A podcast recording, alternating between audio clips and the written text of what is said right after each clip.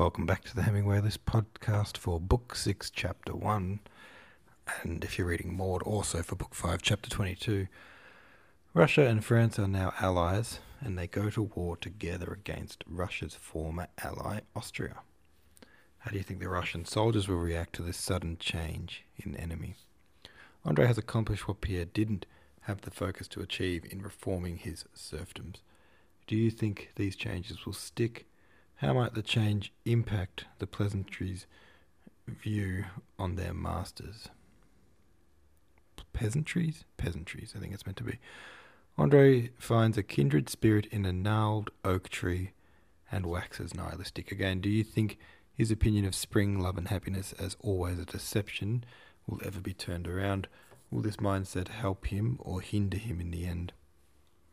I like this chapter where he looks at an old tree which is refusing to blossom, blossom, and just feels like, yeah, me too, buddy.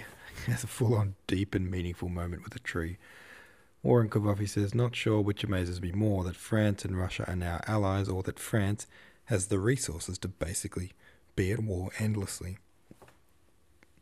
I doubt the bulk of the Russian army will forget that the French were enemies not too long ago. If it was Pierre who actually pulled off these changes, with serfs, they would very likely be temporary. With Andre, however, I imagine they will stick around for some time. I believe Andre is just still healing after the loss of Lisa and what he went through with at Austerlitz. It sounds like he's made strides, though, and his overall mood seems to be much less cold than the time Pierre met him. Perhaps Pierre is the birch and Andre is the oak. The birch is putting out leaves to welcome spring quickly, and it should be a matter of time before the oak does too. So Pierre's just a little bit ahead of the curve, you reckon? Um, Twisted Every Way says, "My, I'm impressed that Andre was able to make all the changes on his estate regarding the serfs. He is much more in command and isn't taken advantage of, like Pierre. Not all, not at all surprised that Pierre couldn't get it done. Yeah, his intentions are good, old Pierre, but he's a bit all over the shop. I might be alone in this, but I'm ready for another scandal. Haha. I need some juicy society gossip. I'm tired of Andre's moping and Rostov's stupid decisions. Well, Rostov's stupid decisions are quite scandalous, but I do know what you mean. You want some society action. I'm sick of all this war action. Actually, it hasn't really been that war, has it? But it is a bit of a strange part of the book. It's a bit of like a, a lull. Everyone's in a funk. Uh, okay, chapter 2. Let's go. Prince Andrei had to see the marshal of the nobility for the district in connection with the affairs of the Ryazan estate, of which he was trustee. This marshal was Count Ilya Rostov, and in the middle of May Prince Andrei went to visit him. It was now hot spring weather. The whole forest was already clothed in green. It was dusty and so hot that on passing near water one longed to bathe. Prince Andrei, depressed and preoccupied with the business about which he had to speak to the marshal, was driving up the avenue in the grounds of the Rostovs' house at Otradnoe. He heard merry, girlish cries behind some trees on the right, and saw a group of girls running to cross the path of his caleche. Ahead of the rest, and nearer to him, ran a dark-haired, remarkably slim, pretty girl in a yellow chintz dress, with a white handkerchief on her head, from under which loose locks of hair escaped. The girl was shouting something, but seeing that he was a stranger, ran back laughing without looking at him. Suddenly, he did not know why, he felt a pang. The day was so beautiful, the sun so bright, everything around so gay, but that slim, pretty girl did not know, or wish to know, of his existence, and was contented and cheerful in her own separate, probably foolish, but bright and happy life. What is she so glad about? What is she thinking of? Not of the military regulations or of the arrangement of the Ryazan serfs, quitrents. Oh, what is she thinking? Why is she so happy? Prince Andrei asked himself with instinctive curiosity. In 1809, Count Ilya Rostov was living at Otradnoe, just as he had done in former years, that is, entertaining almost the whole province with hunts, theatricals, dinners, and music. He was glad to see Prince Andrei, as he was to see any new visitor, and insisted on his staying the night. During the dull day, in the course of which he was entertained by his elderly hosts, and by the more important of the visitors, the old count's house was crowded on account of an approaching name day. Prince Andrei repeatedly glanced at Natasha, gay and laughing among the younger members of the company, and asked himself each time, What is she thinking about? Why is she so glad? That night, alone in new surroundings, he was long unable to sleep. He read a while and then put out his candle, but relit it. It was hot in the room, the inside shutters of which were closed.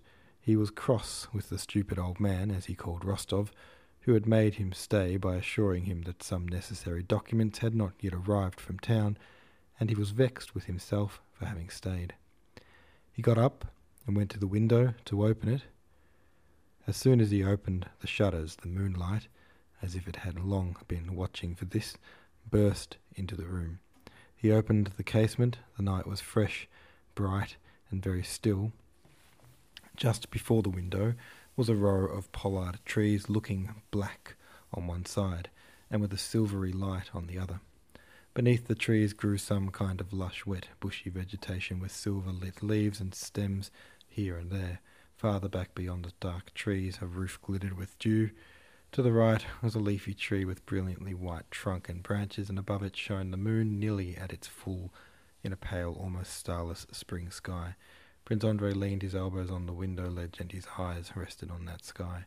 His room was on the first floor. Those in the rooms above were also awake. He heard female voices overhead.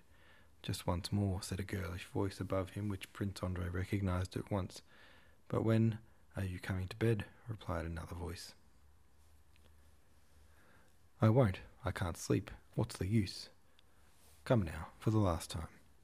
Two girlish voices sang a musical passage, the end of some song. Oh, how lovely! Now, go to sleep, and there's an end of it. You go to sleep, but I can't, said the first voice.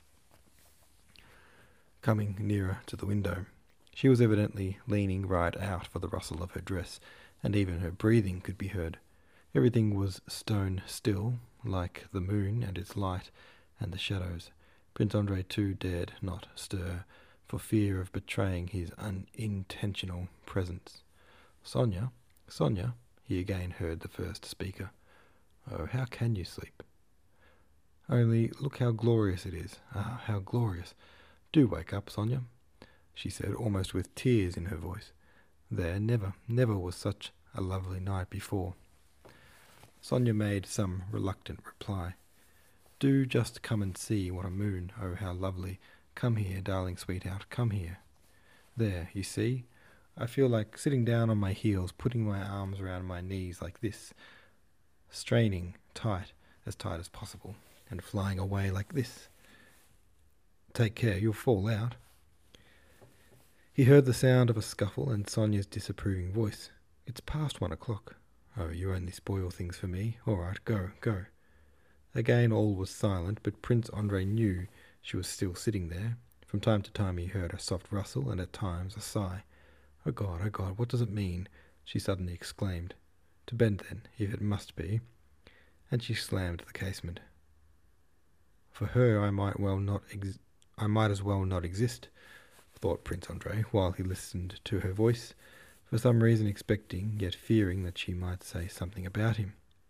There she is again, as if it were on purpose, thought he